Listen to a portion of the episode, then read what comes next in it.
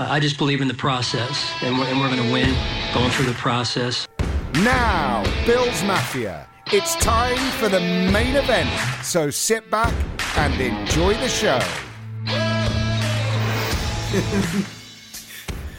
Bills Mafia, welcome to the Red, White, and Buffalo Blues, a UK Bills podcast, Bills news with a UK twist.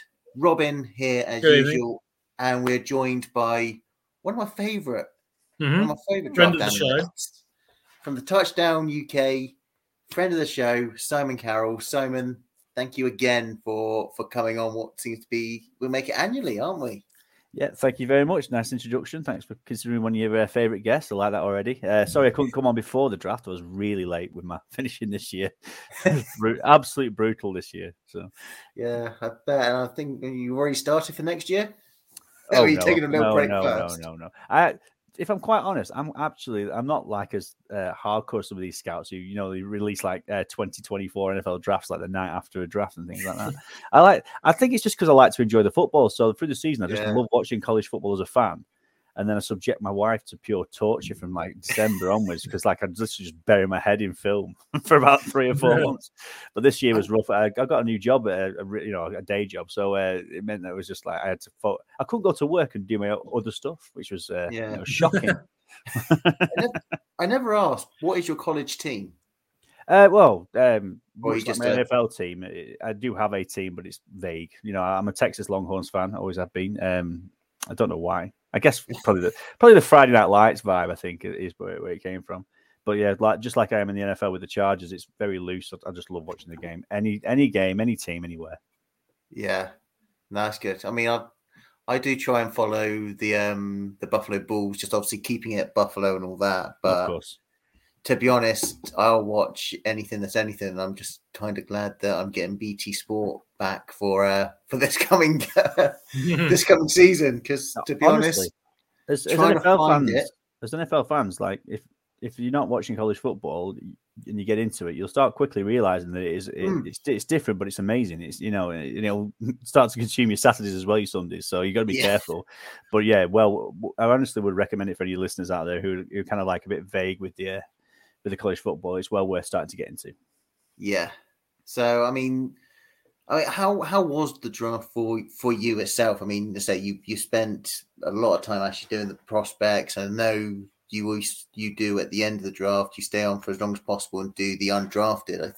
I, I assume that's probably the more uh, what what's the best word? More intrigue and more interest for you on that side, just to see who who dropped completely out of the um, the round, who they actually get picked up.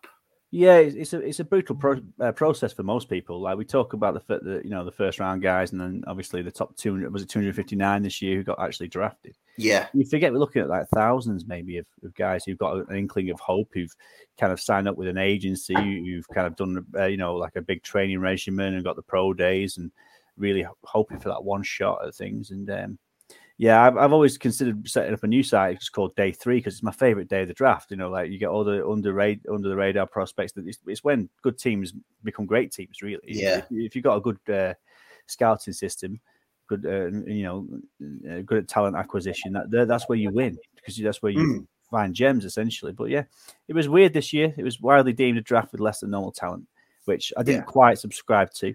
I don't like the the notion that you know you can say that because ultimately, as a team, as a team, it's your job this weekend to get better. So it doesn't Yeah. really matter com- this year compared to last year how the quality of talent is. You want to get the best players from this year. I mean, Mm. obviously, that being said, some smart teams like the Cardinals were able to draft, uh, you know, trade down and get capital for next year. And if you can do that, that's great. But it was really interesting to see just how some teams attacked it. Arizona obviously had that mindset to some extent, wheel wheeler dealing kind of thing. But then you just saw the Detroit Lions who just like, well, we'll just forget positional, you know, value and just took dudes that they thought were, were great football players. They didn't care. They Yeah. thought we're not, we're not risking it. You know, we're just going to take what we know. And I, I mean- and, I, and it made it really interesting. I mean, who who in your opinion? we- We're just going to do wild, wild, um, wide NFL at the moment.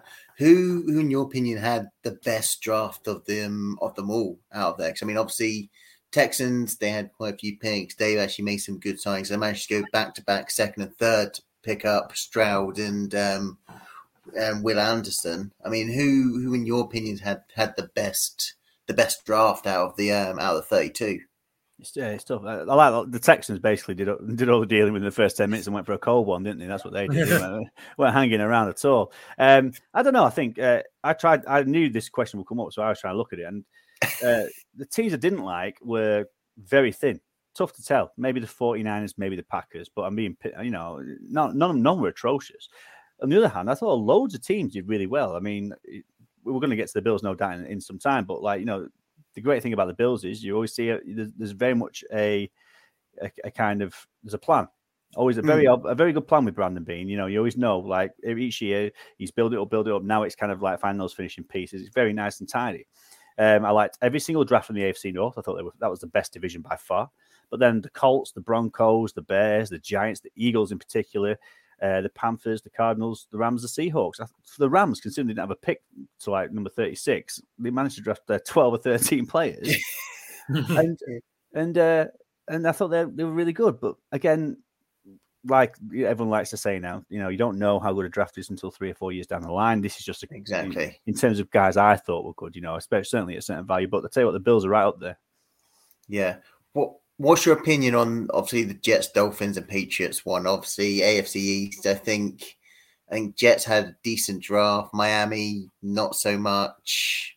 Patriots, they just it's almost like they were throwing names at dartboards in, in rounds sometimes. Are you are you, uh, are you surprised about the page? They, they, I think they bang to the beat of their own drum ever, uh, forever and always, don't they? I mean, Christian Gonzalez was, was a nice obvious pick at the top. Yeah, the draft, wasn't it? You know, uh, I'm a big fan of Keion White, and from them that point onwards, uh, all bets are off with the Patriots. You know, Marte Mapu, a Division Two guy from uh, Sacramento State, who everyone likes, by the way, but very hard to find tape on, so it was hard to work out if I liked him. We, we, liked him, didn't we? I think we drafted yeah. him, didn't we? oh, you like we, we, did our little mock draft. yeah, we, we had him in the uh... last week. Nice, nice. But they drafted a kicker and a punter, and yeah. You know, uh, I've always found it quite interesting that they never pick up many UDFA's each year, one or two. And this year, they, mm. I think I think they've only picked up Malik Cunningham. I think it's the only guy they picked up, which yeah. is which is intriguing. I do like that, and I won't I won't be surprised if they come up with some kind of like bespoke pay, playbook for Cunningham. He's a quarterback, obviously, but he's like you think Bryce Young's small, Malik Cunningham is tiny but electric quick. So if they if they want to get him on the field and give him some gadget plays, that could work. So that'd be interesting to see. Um, didn't didn't hate the draft, didn't mind the draft. You know, they got Kayshon Boutte towards the end of the draft as well, who's yeah. a guy who's, you know, he was electric two years ago on the field and then kind of fell foul of everything in every, every, every way possible. But, you know, the talent's undeniable. The Dolphins yeah. was a very small draft. It was just based on speed, as it always is. Cam Smith's a very quick, feisty quarterback, lack of instincts, but makes up with it with his closing speed. And then they went and drafted uh, De'Von Achane, the running back, who's basically just Matt Breida reincarnate. So that's another another dose of speed for them. And then, and then the Jets, they were very much in the mold of the Detroit Lions. I think they were just kind of like, well, you know, this draft's all over the place. We're just going to take people we like, and they took went and took Will McDonald in the first round, which a lot of people thought was a reach. I thought it fits the Jets to a T. You know, we're talking about uh, Bobby Saleh's come over from the 49ers. They play that hybrid 4 3 3 4 defense. They have a guy who's a designated pass rusher, essentially, but, you know, a bit of a bigger one rather than a, a quicker one. It used to be Dee Ford in Kansas City. Then he went to the 49ers. It was, it was the same job there.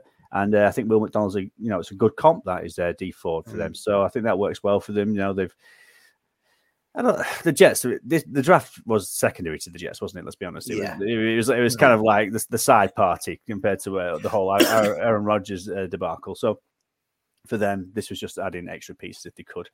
Uh, they did. But but if I, if you ask me right now, I think the Bills were the you know were, were the cream of this division, and I think draft weekend just reinforced that.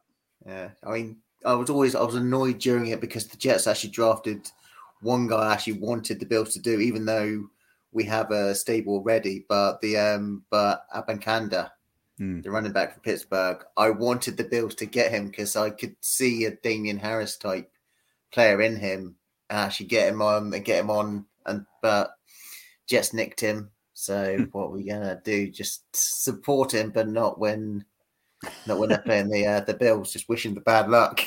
yeah, yeah. You don't want to be wrong, but you don't want him to do well. exactly, exactly. I mean, if we, we, want to go back to our, our little mock draft we did on the show before, I mean, mm-hmm. we went, we traded down and picked up um, tight end Darnell Washington, um, stayed where we oh, are and got Keanu Benton, then Chandler Zavala, Marvin Mims, Karl Brooks, Mapu, Abanikanda, um, Clark, and Merriweather. So that was and, a fairly good draft, I think. That's not, yeah. bad at all. I actually interviewed uh, Chandler Zavala this year. He's a lovely guy, really very softly spoken, quiet guy. He's had a hell of a hell, hell of a journey to get to the NFL right now. He, um, his, his father, uh, you know, uh, uh, almost died on the operating table. Uh, he had like injuries, and obviously with his father, he tried. He had to ask for an extra year of eligibility from the NCAA, and they denied him twice before he got finally got it like six days before the start of last season. Totally balled out and uh, was totally off the radar and managed to be a yeah. fourth round draft pick. Absolutely phenomenal. Yeah, and then we, we, trying to compare on what we actually um draft, what we actually drafted to what actually Beane did, and I mean, looking at it, and we're going to go through the draft now. I mean, we're kind of right on our um on our first pick. Okay, we went down between, to between uh, me and Mark. Yeah, went I down to, to um, I wanted to trade up for a tight end because I think you know hadn't Dalton Kincaid gone by yeah, yeah I think he did. Yeah, an arm draft. Yeah, and uh, and to be fair, I'm going to give Mark this because he did he did call it. He did say it. He did say it. That we would actually would say Kincaid would be the pick at one, even though he still won't give me the fact that I I was the first person to let say Kaiir Elam last year. Let, let, let it go, mate. The draft. we're two but, drafts. We're two drafts removed from that now. but I mean, what what's your take on on Kincaid? Obviously, everyone all the media seem to love the fit for him. I mean, he's what they call him a, a wide receiver and a tight end body and all that, and he's obviously was rated highly on um, Daniel Jeremiah's um, uh, draft prospects list. Oh yeah, modern day NFL tight end. I mean, you, it's my favorite tight end in this draft class. You want your own version of Travis Kelce. This is as close as you're going to get. You know, an absolutely uber athletic tight end probably the best burst of all the tight ends in this class. You know, he's got he plays like a, with the speed of a receiver. That's where the comps come mm. from. You know, he's a legitimate down uh, downfield threat from in line, from the wide or outside the numbers. They moved him outside at Utah. You know, great hands, some outrageous catches on tape. Absolutely outrageous catches. If you if you get to watch tape of Dalton Kincaid at Utah, I would recommend you do so. It's so fun. Um, I love his route running ability. You know, subtle movements to stack those DBs. That's certainly in line as well before peeling away. Just and really dangerous with the ball in his hands as well. You know I mean, he has had some injury concerns. There's a bad back that might kind of limit his start of his rookie year, but it is important to note that team doctors cleared him. So, you know, I don't think he would have gone in the first round if there's any kind of concerns there. And also, he's not a blocking tight end. You know, you might need to lean on your boy Dawson Knox for a bit of help there. But another weapon for Josh Allen. It's an absolutely huge addition in a draft where the receivers were likely gone before you got to have your selection anyway, the, the top end mm. ones. And even then, I I mean, I would have taken Dalton Kincaid as if you were looking for a pass catcher, not necessarily a receiver, but a pass catcher. I'd have taken Kincaid over Addison. I'd have probably taken him over Flowers just from the size. And I'd have definitely would have taken him over Quentin Johnston. So I, I think there's, there's, only maybe if you manage to somehow get Jackson Smith-Njigba, it might have been the, the one scenario that, that you could have come out better with here. But for me, yeah, absolutely nailed on pick this. No, I mean, Robin, what what, what do you feel? Um, well, uh, I'm very rarely right about any prediction that I make, so let me just get let me just get out in front of that. I'm I'm permanently wrong about everything. But the one thing I did say was we need an offensive weapon, um, and I kind of didn't really care whether it was wide receiver, whether it was tight end, or perhaps as two and a priority two and a half um, an offensive lineman, and we got that in the second round. So, so long as we got a guy that made Josh Allen's job a little easier, that took the pressure off Stef Diggs, that then made Gabe Davis more of an elusive player, with hopefully James Cook coming on in year two, we've still got Nyheim Hines, we've still got Damien Harris. All of a sudden, and we'll perhaps get on to all the all the we're, we're drowning in guards now. Um, it's just fantastic with it with the off season from worrying about the offensive line. All of a sudden, and we, we blew teams away last season as well, and that's that's often overlooked. Um, I just uh, yeah, I just think we've we've solidified our our position at, as one of the most dangerous offenses, certainly in the AFC. Yeah, I mean, I, I say I wasn't.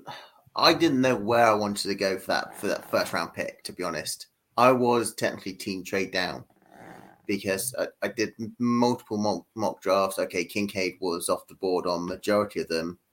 I just didn't know where where to go. The only thing that I loved, I really, really, really enjoyed on that was obviously us jumping up ahead of the Cowboys to take him, and obviously Hmm. Skip Bayless's reaction to that. But I mean, at that point, I, I was I was in on Mazi Smith Oh, as yeah. the Bills um Bills pick, but I think I think there is a lot to a lot to Kincaid, and I think him and Knox will make a very good a very good um, tandem. Um, I don't know if anyone has a nickname. Can think of a nickname off the top of their head. Oh, Special Oh. K, Special K's got me, got me, got, got me a bit of, uh, bit of love from random, uh, random people. That was not bad. K, isn't, Uh, isn't K2 like the mountain, Krakatoa? So there you go. You can have you, you, you, that's for you guys to decide anyway. All I, Yeah, all, I yeah. all I know is is that in a draft where you know it's, it's, it's nice need to say I want to trade down, and some teams might, were able to, but not many. Uh, and they ended up st- standing pat and taking picks. And we're thinking, why are you taking them so early? It's because it's the players they trusted. They trusted the board, and there was no there was no room for thinking I could get him in the third round because ultimately, if you keep trading down, you're gonna have loads of picks, and you don't. There's not that many players you want. So you know the Bills that are in a position now. now it's, as Bills fans, I imagine for you, you you kind of like almost delicately embracing the role of, of being one of the top teams in the NFL now. You know, it, it- Hmm. it- this is a stage in the draft situation whereby you are you are finding the, the final the finishing pieces. You know, pieces that will make you better regardless of position. I think Dalton Kincaid was an excellent pick in that regard. Yeah, I mean the what the, the the shock. I wouldn't call it a shock as much as well. Obviously the pick, but Cyrus Torrence, our uh, second round pick, dropping all the way to fifty nine. That that did shock me quite a bit. I thought if he wasn't going to go late first, he would have gone early early second. But I think I'd, se- I've seen multiple. I've seen multiple ESPN drafts had him at 27 for the Bills. Oh yeah, So that was that. That was yeah. That's a complete no brainer, isn't it? I mean, I- I'm just looking at that, looking at that pick and thinking, my God, we've got we've got a top twenty type prospect, number one interior guard, um, or pure interior guard. 'cause I know um, there are a couple of tackles that are going to move to guard at 59. I just think, wow, with, with him and what, and obviously his movement and his and his wingspan. Oh yeah, it's huge. It's absolutely huge, and I think the, this was going to be a draft more than many drafts where us, real media, you know, um, the casual fan will will embrace players that not necessarily teams will, because it's just Mm. one of those drafts where where the where the talent wasn't necessarily the same quality as previous drafts, and that always gives you a lot more leeway in terms of what people think. But I thought this was a really stacked draft in terms of interior offensive linemen. Anyway, all those Yeah. centers, there was loads of them. Steve Avila, amazing player. Mazi Smith on the defensive line. You know, in uh, de- defense or offense, both interiors were really stacked, and I thought you, they could go in any order. But I did have O'Cyrus Torrence as my number one interior offensive lineman, and it was, you know, it was obviously to me a position where the Bills wanted to focus on. They thought that the, the you know they were so deep at that position they could come back at 59. Hopefully, one of the guys was still there. Torres was, you know, you, you managed to bring in Connor McGovern in free agency, didn't you guys? I know you lost Yeah. Cody, Cody Ford. That's Yeah. definitely an upgrade straight away. Ford didn't Uh, quite. Yeah, Roger Roger Saffold. Yeah, and we've got David Edwards as well, didn't we? As guards, We Yes. picked two guards in free agency. We've got two guards in the draft as well. So Well, it'll be interesting to see if uh, Torrence actually cracks that lineup. You know, he's a huge, absolute monster of a man, elite height. You're looking at a Mm. massive wingspan, as you, as you said, Matt. You know, broad chest, engulfs anything in his postcode, frame dripping in power. He just watch him sink those cleats into that turf and literally stonewall pass rushes. I love how quick, how, how the burst on him. He's not necessarily over long distances. I don't really want you to see, see him pulling or the, the zone, maybe the zone blocking schemes might be a little bit more challenging for him. But in terms of burst off the line and getting into the pads first, he's always there. Really good like that. Um, his eyes are always working, very busy mindset to him. I like how he, he's, he's aware of secondary moves, you know, al- al- alternate dangers to him as well. yeah, Uh, I think he's just a real clean prospect. Um, and at 59, you don't find those in good drafts, let alone ones that, that people have question marks about. Uh, it's a real solid pick at 59. And I think it, what it does is getting him or someone like him at 59 justifies your first pick. Because if you'd done it the other way around and you'd taken O'Cyrus Torres in the first round, you wouldn't have got the same quality of tight end in the second round. So No, again, exactly. give Brandon Beane his flowers like we do every time I come on this show with you guys. He knows what Mhm. he's doing, doesn't he? I mean, you, yeah, you got you got a guy in Torrence who obviously no sacks allowed, um, no no hits allowed, only eight, how eight hurries allowed. Is he more, in your opinion, is he more of a better in the pass block or the run block, or they pretty much all the same? Because obviously, the main aim that Brandon Beane had going into this offseason was to to protect Josh Allen, and obviously with with a 330 odd pound um, offensive lineman who's very uh very aggressive and physical, it's a it's a good it's a good pickup on that. No, I agree. I, I what I would say is like you look at the dude, you know, and he absolutely fills the phone booth that he plays in, and you're going to assume he's an absolute mauler and a run blocker, and he does that job very well. But he is the burst, his quickness, his first into pass, he gets sets good depth when on his pass sets. You know, from an interior guy, you can't ask for much more. Um, you don't. I think if you had like um, a team, you know, like the 49ers where you play wide sets, I think you'd be a little bit more concerned about it. But in a Mm. In a you know in a Buffalo Bills offense where it's quite a tight up front up front, it's a very physical offense. uh, You know, certainly trying to be anyway, based on all the offseason moves. I think it's fine. I think it's a perfect situation for him to go into there. Um, it'd be interesting to see if he does start. That'll be that'll be. I think he competes with Ryan Bates, doesn't he, for that right guard spot, or any Yeah. of the new guys that have come in. Yeah. That'd be really interesting to see. Um, if he if he's able to crack that first season, because these linemen, you know, they don't get much of the, of the shine, do they? So it'd be int- it'd be just a little kind of like sub story to follow underneath to see what as and when he get he assumes first team duties because I do think that's ultimately the plan. Yeah, I think guess uh, in all- terms of well, in, from the Bills' point of view as well, I think one of their big things was about strengthening the interior of the offensive line. What I'm thinking of as well is what do we do with Ryan Bates? Because there's going to be one man left over, isn't it? You've now got basically four pretty decent guards, two guards, two backups, which is fantastic. And you you look at the the 10, 9, 10 guys that are going to make the 53. It's pretty looking pretty strong now for the offensive line. Where a year ago it was you're, you're kind of hoping no one gets injured. Well, uh, what we're interested in, and I'm sure Matt will be interested. How many years is our current centre Mitch Morse? Terrific player, but I, I, we wonder how many how many seasons he's got left. He's been concussed way too many times, and you Hmm. know we're all kind of worried about him. And you're just thinking it'd be great if maybe you can get Ryan Bates to maybe take over a centre, or maybe Edwards, or maybe McGovern can take over a centre and leave Torrence right guard. I think that would be fantastic if they could. No, I think that's that's the uh, good thinking in that part because one thing I would the one negative I would say about Torrence is his guard only prospect. Yeah, he's Some not a people- tackle or a centre, is he? Some people talk to him as tackle. He's not. He's not a tackle. Um, center. He's a big old unit for a center. I would argue that the guy you got later in the draft, Nick Broeker, who's one of my faves, I think he's got more chance of moving to center than O'Cyrus Torrence. Um, so it would be, yeah. I I did wonder that. I love Mitch Morse. I think, he, you know, when you guys signed him in free agency, though, and you know he came over and you guys met him in the airport with those chicken wings, it's stuck in my mind. I love that. I absolutely love that. And he's been a he's been a Bill stalwart, hasn't he, for time? But yeah, you do wonder about his longevity. Um, and in a position along those lines, with all the attrition we see at that in, in that spot for the offensive, you know, defensive line in the NFL, you know, just ask the Washington Commanders just how they fare when they when they start going getting down to eighth, ninth, and tenth guys, and they're putting tight ends at left Yeah, tackle and things like that. You know, uh, I think having having this is a good Chargers problem for you guys to have. as well, aren't they? Didn't the Chargers lose like? Didn't you have three in? Um, didn't you lose like your left tackle, your centre, and your right tackle, something like that in the during the season? That was The, the, the Chargers may as well start with unlucky, wasn't it? well, Were they just- they're, they're lucky every year. They may as well start with three three offensive linemen.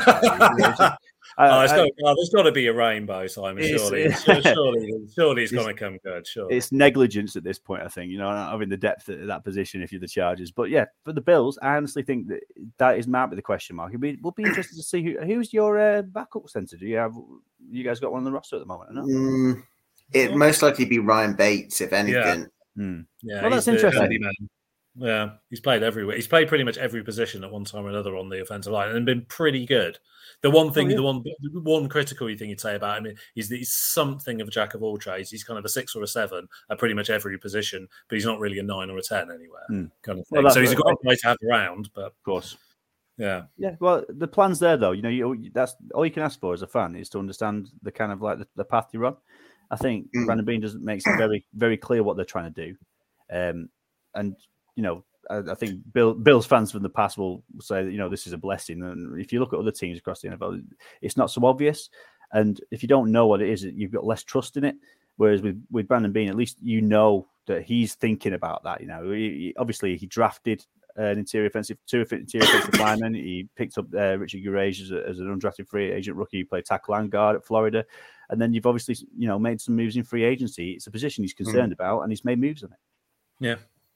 I think I think the the move or the pick that most people are now, um, in a sense, worried about, not worried about, is very polarizing. Is our third round pick in um, Tulane's Dorian Williams? We, Um, we need some expert outside neutral opinion to, to talk some of us off the ledge. I mean, I mean, to be honest, I, could see why they've actually done it and listen to Brandon Beane's like press conference and what he had a the line who the linebackers he had a, um at the Panthers, what Davis, Thompson, and Shite, yeah. Kuechly. They were all in the like six one, six two range and up to about and range between like two thirty and two thirty five, Hmm. and all that. And what he's trying to say is they wanted they want Edmund to do stuff that he really didn't have the phys- not physical capabilities, but struggled to do. And getting a Williams in there, who is a tackling machine, I think is for me is actually um is a decent ready-made um almost a ready-made replacement. Yeah, the uh, the you know Edmunds leaving town. I mean, look at the money he got from Chicago. That Mhm. that that's not commensurate with what you want you guys were willing to pay, even if you like Yeah. what he was doing in the first place. So it's it's kind of irrelevant whether or not you know he can fit into the system. If you look, yeah, if you look at the Panthers, they do have very rangy, very quick linebackers. Um, this is not going to be an impartial opinion on Dorian Williams. I'm, I'm sorry to say, Robin. Uh, I love me some Dorian Williams. I'm a big. Oh, all right. I might have- Okay. hold on, I might have a. Yeah, I've got a Tulane t-shirt on right now as we speak. You can't see that. A little roll away. I am a bit, you know, this is, but this isn't by particularly biased. He's, if you watch the tape, he can play football really well. Mm. He's an instinctive, fundamentally sound linebacker. He played something of like kind of like the finesse linebacker role at Tulane. They played a three-four. They had two inside linebackers. It was him. It was Nick Anderson. Nick Anderson was the thumper. Dorian Williams was was the was the rangy but but productive kind of like tackler next to him. Um, he keys the run extremely well. That's his first job. Very good at that. He's a step ahead of the protection, uh, you know, getting to his gap and never ever misses when it comes to taking the ball carried to the ground. So he's very consistent, very trustworthy. Um, I, I love how he his technique's brilliant. He comes to contact correct. I think um, he kind of like he's got a lack of weight. We know this. He masked that by setting his feet in a wide base. He play he, he plays balance, very balanced, and he, he strikes with his, he's got good length as well, which obviously helps Mm. him keep off blocks and wrap up tackles. So um, and physic more physical than you think as well. I did see a picture of both him and Nick Anderson when they got recruited by Tulane, and he was stick thin. You would think he was skinny for a corner, a cornerback. And by the time he left, he packed on so much weight, and he's still small for NFL standards. But for the, the transition was phenomenal. I don't know how much more you can get on him. Be interesting, but I don't think you want to anyway. If if Beane and Co want that kind of Panthers, you, Shaq Thompson is a fantastic comparison actually to to Dorian Williams. Really good one because athletically they both have that kind of range to be anywhere on the field that needs be. Uh, and the, the best thing I think about him as well in coverage, he can hold a zone and even match tight end with his speed. So Mm. you talk about a guy who's, who's racked up 300 tackles in the past three years as a starter. Um, I would argue the bigger question is because I think Dorian's going to play weak side for you guys, which is traditionally where Matt Milano's played. So I'd be interested to see if Matt Milano's is a candidate who can move inside, play that Mike linebacker. He's quite physical, Matt Milano, so I think he could probably do it. Um, I I would argue that if Dorian's going to start, it will be weak side because he can chase that ball down, back, down for the backside and be that kind of like really quick and blitzer. He can he can be a little blitzer as well. I, I think you, I'm amazed you mentioned Shaq Thompson. It didn't even occur to me till you said it. it makes absolute sense. It real real good comparison. I mean, the only other thing I'm kind of I'm most thinking of with the linebacker and obviously Dorian, the thing is is the Dolphins. Obviously, their offense. They've got obviously Tyreek Hill, um, what a four two speed, um, Achane a four three speed, um, Mostert a four three, Waddle a four three speed, all that, and you want someone that can play a linebacker. And the one thing that did irk me about the draft that that didn't help, but obviously we didn't address the defensive interior. Obviously now we've got we've signed Poona Ford to a um, a one year deal, but we didn't have that um, big body in the middle, and it kind of made me feel that yeah, he's not going to play that much often. But with McDermott, who likes to be aggressive and have these type of linebackers that can play coverage and be a bit more of a hitter, that he could he could be in there, and it could just be him and Milano. As a two and have the five um the five defensive um defensive Bill- backs. Bills play nickel like so much of the time anyway. yeah. You really only you really only most of the time play with two linebackers. And if you think we've got Terrel Bernard that we drafted last year, not sure what's going to happen. Tyrel Dodson plus Williams, you've almost got three guys at training camp competing for that for that other for the other linebacker role. And, And AJ Klein. you know- Oh, AJ Klein. Who can forget AJ Klein? But I, I, he's probably going to be a backup, though, isn't he? To be fair, he's that guy who comes on when you know the main guy. He's an evening do, not a wedding ceremony person, isn't he? Yeah. You know I mean? Um, so I like, no, I like the and I like the analogy. I, I would argue that Klein probably backs up Milano if the, if Milano moves to the stronger side, and um, yeah, that position is there for Dorian to take. I, I, I would argue that maybe he might need a bit, bit of time to work his way in, but I think you've got that Mm. And yeah, you're right, absolutely right. A lot of nickel, a lot of nickel for most defenses now, but but in particular the Bills. You know, I, and of course it is in the AFC. You know, you're going up Yeah. against you're going up against three wide wide receiver sets all the time, aren't you? And big arm quarterbacks. So it makes absolute sense. And yeah, I think Williams does have that speed to carry running backs. Where they could carry a, a De'Von Achane, I don't know. I mean, that, that don't be pushing most uh, linebackers to be quite fair, and any speed on that on that defense. But you know, if, if you're going to try and compete in that division, if if you're trying to like plug these little small deficiencies, let's say, in your team, that is a great move. Mm. So Oh, you can think tell, your, tell Bills, your Mafia UK that they can rest easy. I love Dorian Williams, but you know I will vouch for Dorian Williams. fantastic. Just timestamp that moment. Just But I mean, my my favorite pick. I mean, It is our round five pick. I mean, you've got Justin Shorter here. You've got a guy that, that I think Mm. someone tweeted a picture of him um, with his obviously flexing his shirt off, and he's actually almost a DK Metcalf type clone with that body, with the the body, the muscles, and all that. And you're looking at a sort of six six four six five guy, two hundred and thirty pounds runs a, a, a pretty much a four four or four five on there, and a and a guy that leads the leads Yaks was about what nineteen point nine Yeah, last season it? catch. Uh, how do how do you defend that? Eh? You know, like you guys, just- you guys went down to Gainesville and did some shopping this year, didn't you? You had two Florida kids drafted. You had another one uh, as an undrafted free agent too. Anyone who who looked at my scouting notes on the touchdown this year might have noticed that I had a few players on each position highlighted in yellow. Uh, I hate the phrase, but they were my guys, so to speak. Late day two or day three picks I thought could outplay their draft position. Williams was one. Short as another, uh, you know, as was your next pick too. To be fair, but Justin Shorter is utter beast, absolute utter beast. Uh, jump ball specialist. He, you know, the quarterback. If you got a quarterback who's under, under duress, he knows he can throw it up to him, and he knows just Shorter's going to come down with it.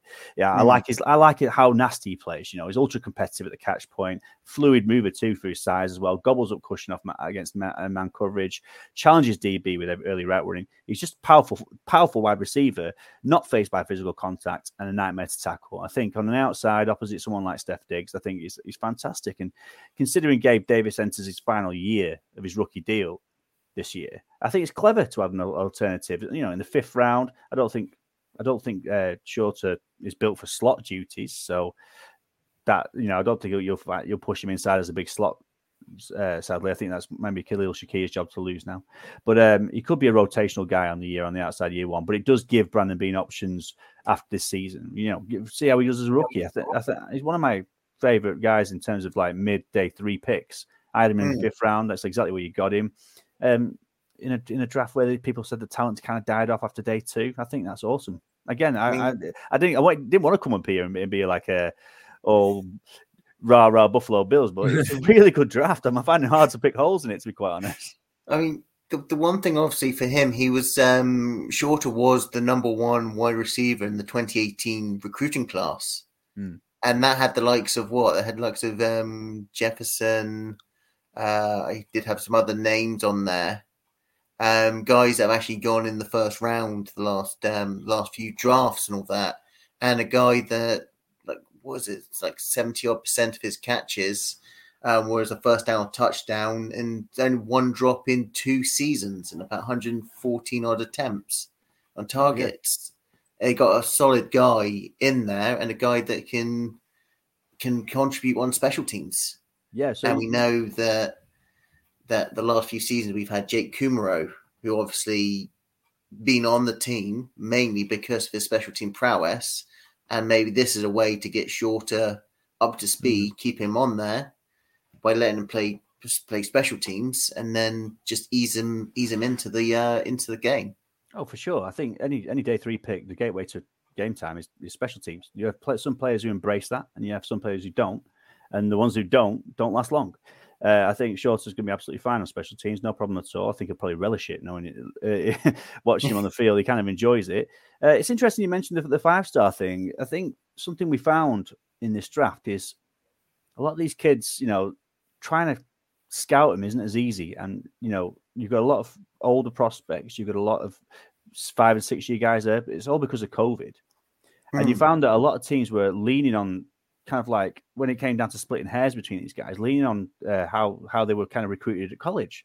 The five star guys, you saw a lot of five star guys go this year over other people because they just the, t- the tape wasn't there to be trusted, so to speak. So they kind of let on other people's analysis as well. It was really interesting so to find one of those guys in the later rounds. Again, it's just it's just another reason why to draft him rather than why not.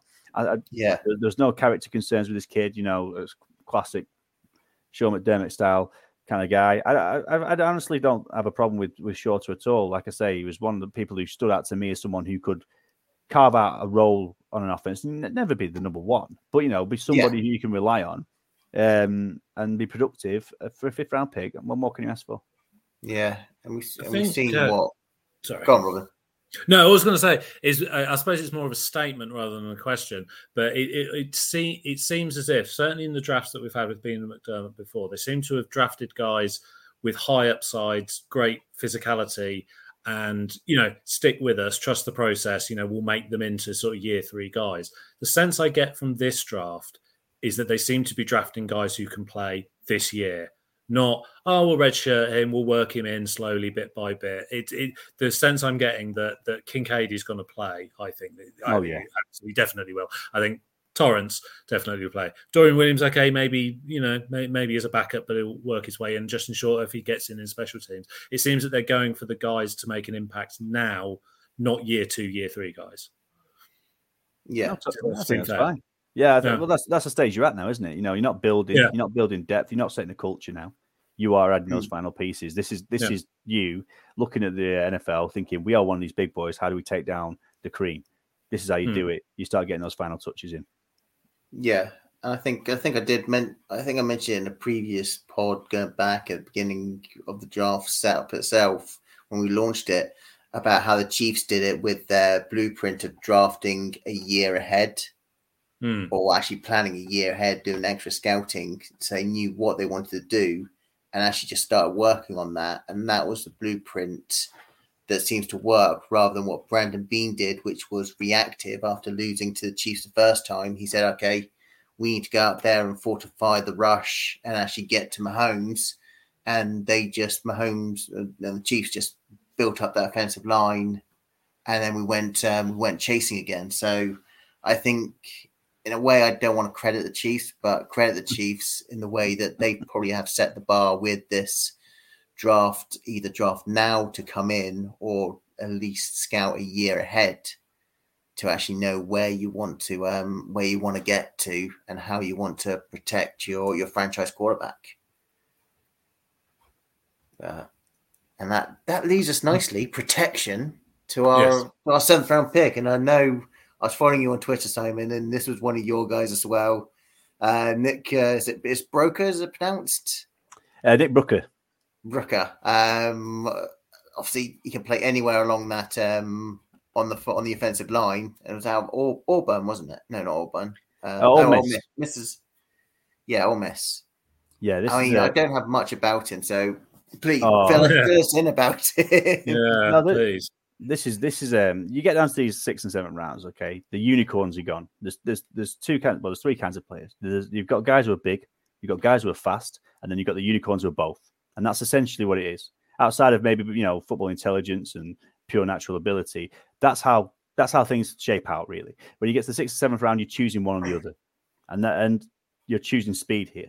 This is what you're choosing with Nick Broeker. But the best thing about him is that even though he's quick and he's undersized, he plays like a filthy animal. He's he's dirty. I absolutely love him. I watch him, and he's like a he's like a mini version of Richie Incognito. I absolutely love him. He's filthy, Oh, filthy run Richie. blocker. Born to drive people off the football, plays with this alpha dog aggression, happy to make it and turn it into a dog fight if he needs to for 60 minutes. I don't think I don't, I don't think I watched any tape and saw many like defensive linemen really enjoying the game when they were playing it, were playing him. And this isn't the SEC. We're not we're not talking about any old uh, you know college football conference here. We're talking about the cream. So he's good. I, I do like him. You know, obviously there are limitations. You know, he, he against the run he's he's fine, but against the pass he, he seems to struggle a little bit against power. I think it's the length that does him. I think the the, the edge rushes or, or the interior rushes, you can get the hands on inside his pads, hit him hard up top. I think that's where he struggles. He's, he's actually quite stout against the run, where he's able to like sink his cleats into the ground and and and absorb pressure. Um, but in, in terms of himself, he hits hard when he wants to move people. So there's that. And when he gets onto those pads, he's an absolute bitch to get off. Like I've never seen a player latch on. He just refused to let go. And yeah, there, will be some flags sometimes. Like if he's up against it, he'd rather take a flag than let his quarterback get hit, which I quite I quite admire to some extent. But we're talking about like a, seventh round draft pick here. You know, there was like was it like the, one of the last thirty picks in the draft? Yeah. So to find somebody who can be part of that rotation, um, I think again we're talking about that position of attrition, aren't we? You know, body's going to get worn down in the NFL. You don't you want people who can come in in a pinch, do a job for you. I think Brook, I think Broeker is that guy. It's almost it's almost as if you know this this Bills front office know what they're doing. What what what position? Obviously, he he he's played all all all five um, spots. What would you say his position would be um, in the NFL? And and I mean, I'm thinking obviously what we talked about, Mitch Morse. Do you think they could convert him to a center prospect, or is he just, or is he truly more more comfortable as a as a guard prospect? So I know I saw no tape of him at centre. He was a left guard purely for Ole Miss.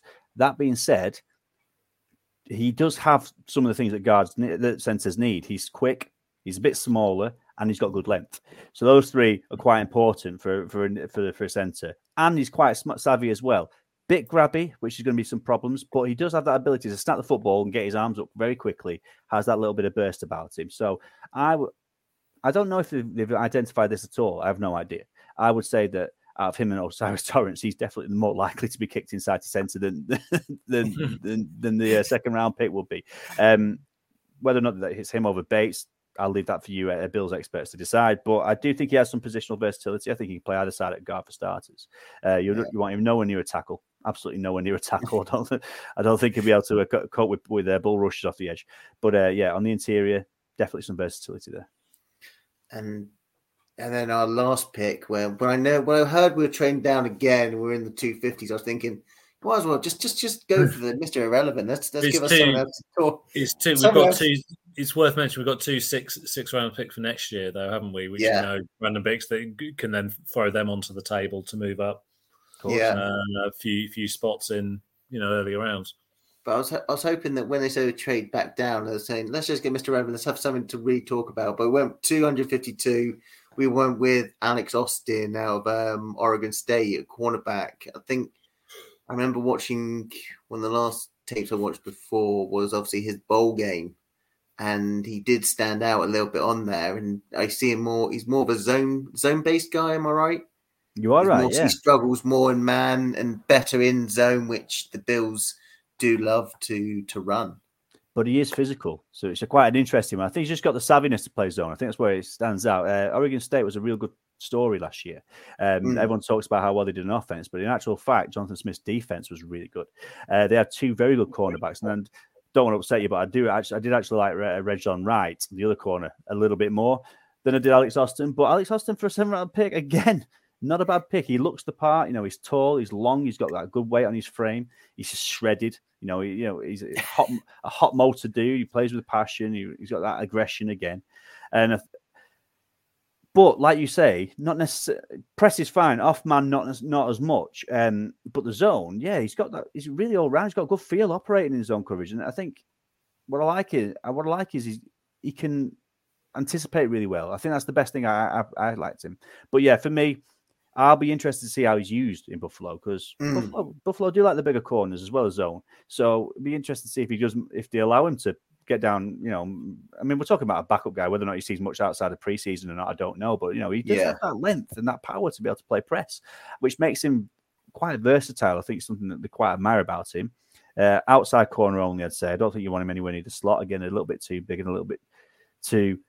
I think he can be shook. You know, those Yeah. nippier inside interior receivers who've got good route running, who can create separation out of nothing. I think he'll struggle there. But um, stiff around the hips.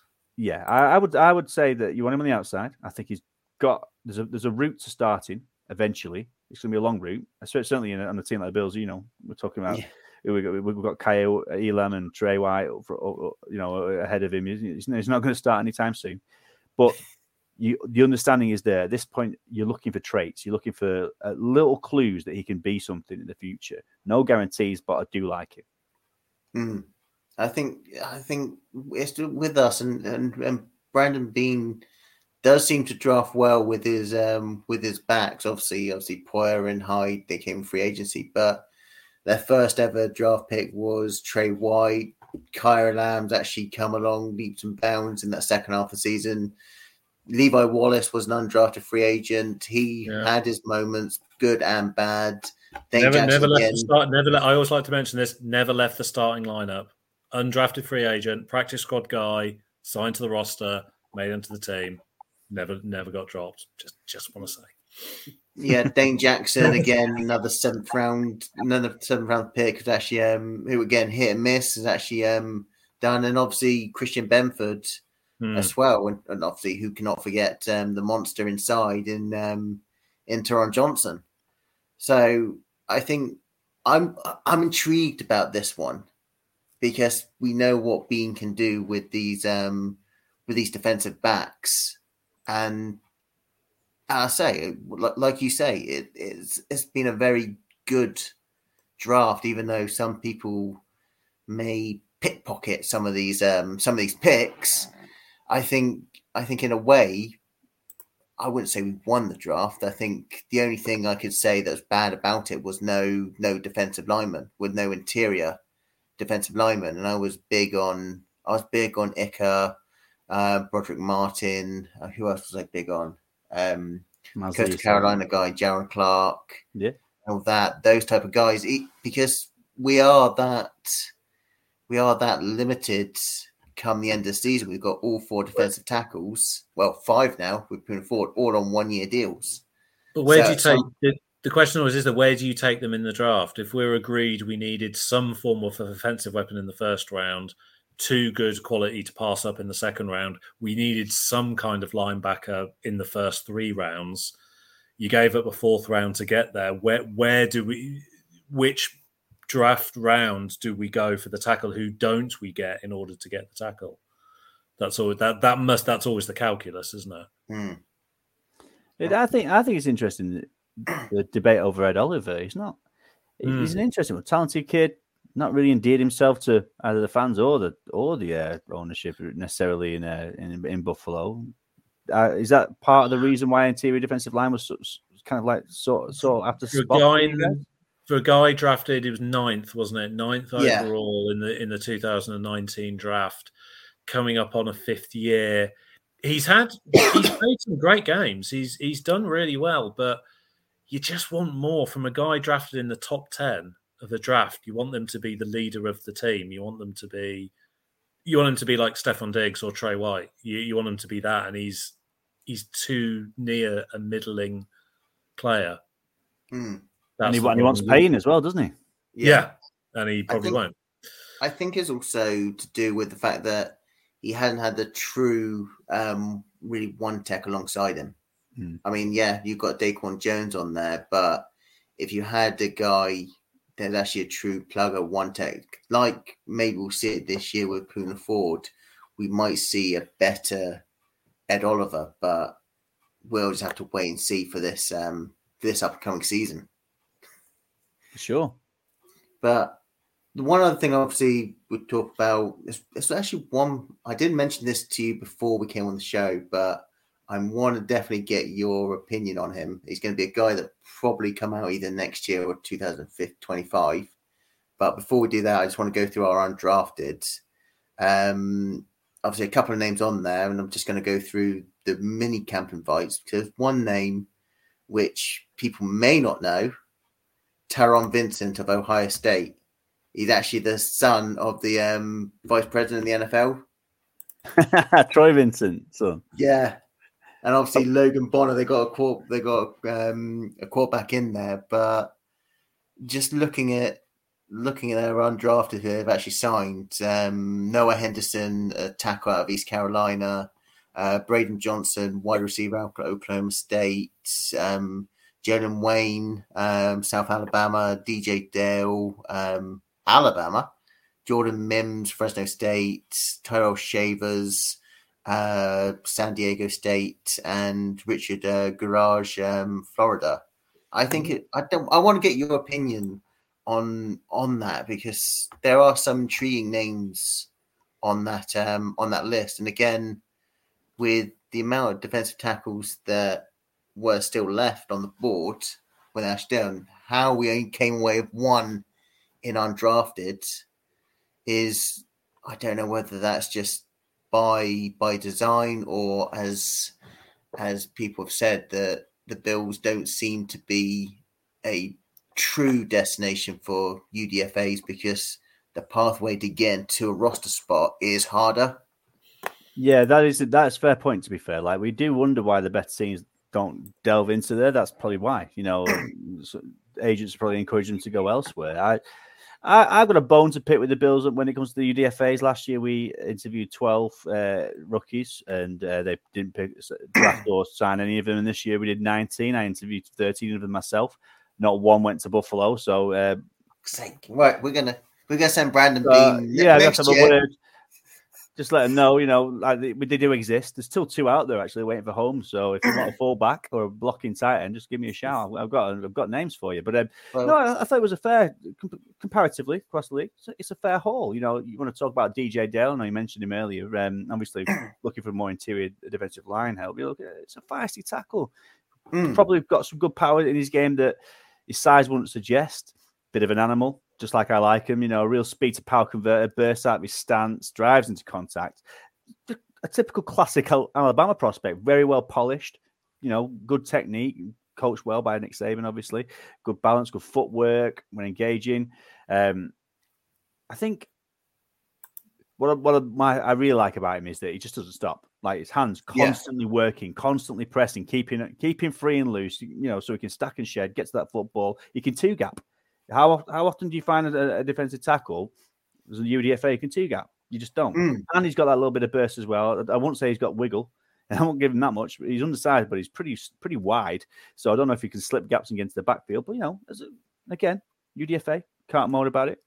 Sadly, didn't yeah. do didn't didn't scout Tyrell Shavers because obviously Matt, you mentioned it just before we came on air um, that you're interested in him, San Diego mm. State wide receiver. And interestingly enough, when I did the big UDFA uh, thread, like I do every year, he was one guy that a lot of Bills fans went, "Oh yeah, he'll be a good fit. He'll be a good fit." And I'd be interested to know why. I don't know if he's a speed guy or what. You know, obviously you guys lost Isaiah McKenzie uh, this year. It was um, it was what six six two hundred ten. Oh, right. Um, uh, what was it? I'm trying to find out because someone did a someone did a post on him and I just can't remember where it went and who did it. Well, I'll let you have a go at that. Um, I can I can talk a little bit about uh, uh, Jalen Wayne from South Alabama. South Alabama's a school. Yeah. I quite like. Uh, Reggie Wayne's nephew, I believe, uh, has a real chance yep. to stick. Reminds me of Adam Thielen. So they've, they've kind of looked for those possession receivers on the outside a little bit. Uh, his football intelligence jumps off the screen. He's a smart route runner, uh, very refined, kind of developed those little nuances you expect from our receivers to be able to create that separation when needed. But he's also a big dude as well. You know, a red zone threat, huge catch radius, and he can move. And best thing about him is you can play him inside or outside. That's what he's shown already on his tape for the Jaguars. So still feels like there's some untapped potential there, which obviously is what you're looking for when you're looking for eight UDFAs. Um, yeah. And the best thing was he got more and more productive every, every year at South Alabama. So a very interesting project uh, prospect there for you. Yeah, I think another thing about Shavers, obviously, again, is his special teams ability, and I think, I think that's what I think our sixth, our sixth, most like to take six wide receivers, um, there, and that's what Bills are looking for is guys that can actually contribute on on the special teams. I just think I think it's a, I think it was a speed as well with with Shavers. I can't remember what he actually ran in the um what he ran as a pro day, Hmm. but you've got a guy and what they seem to be done with Shorter six four, obviously Shavers six six, six four for for Knox, six four for six four six five for Kincaid compared to six one for Davis and Diggs, uh, Shakir five ten, five eleven. So they're getting the guys, the bigger guys, but also guys that've got the got got the speed, size, and and weight um, to them. The, the the freakish athletes, as um, Dane Brugler like to say. No, yeah, he loves it, doesn't he? Um, again, another common theme actually in this draft, just that how teams focus on those those numbers, those athletic, you know, the measurables and the measure and and the uh, athletic testing as well. So it was quite intriguing to see the Bills go the same way. But I think it's just diversity for the most part as part of your wide receiver group. You know, what sometimes you need a guy on the outside. Sometimes, Mm. you know, as elusive as Josh Allen is, sometimes you're gonna have to throw it up there.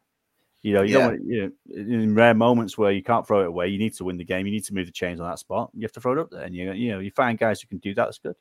I was also very impressed with um, your signing of Richard Gouraige, uh, Yeah. defensive tackle from Florida, because I had him as a late day two, maybe early day three pick. I thought your third Gator of the of, of the year. Um, yeah, versatile prospect again, so you know it gives you that swing ability, uh, fair experience in both positions, and again polished. I think that's that was the Mhm. key thing. You know, he, he looked very tidy.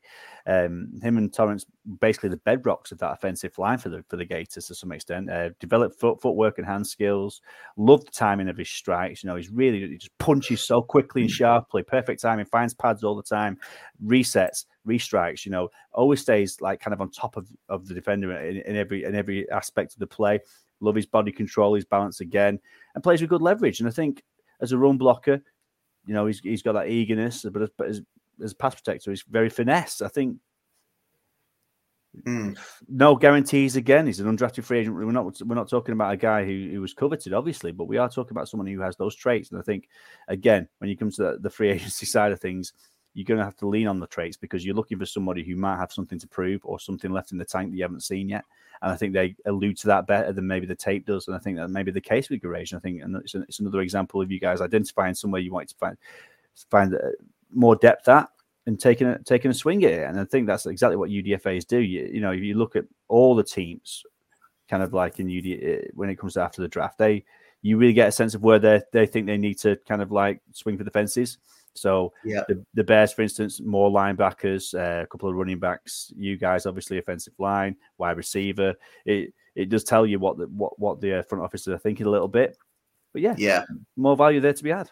I think this is probably one of the most. This is more the most offensive um, uh, minded drafts that we've had under Brandon Beane. 'cause He's always seemed to have gone defense heavy, but now he's actually flipped the table on it, and it hopefully it comes. Hopefully now we can get Ken Dorsey dialing up the plays that we want and getting this um getting the the offense from the first six weeks of last season back um back together. I have a funny feeling that this it's not just my opinion, it's just some of the sense I've had on the wires that Ken Dorsey had something of a part to play in this draft. I just have a funny feeling that they're they're they're doing this for the impact because he wanted OJ Howard, didn't he, for last year, and they they they wanted to try a sort of twelve personnel type thing, and I just wonder if something about Dorsey's fingerprints on like this is the sort of team that I want because I think for a lot of year one he was kind of just doing what Brian Daboll did, and I think this is his chance to make it his offense. Hmm. And I just wonder if the the players he's he's, he's drafted with with that in mind.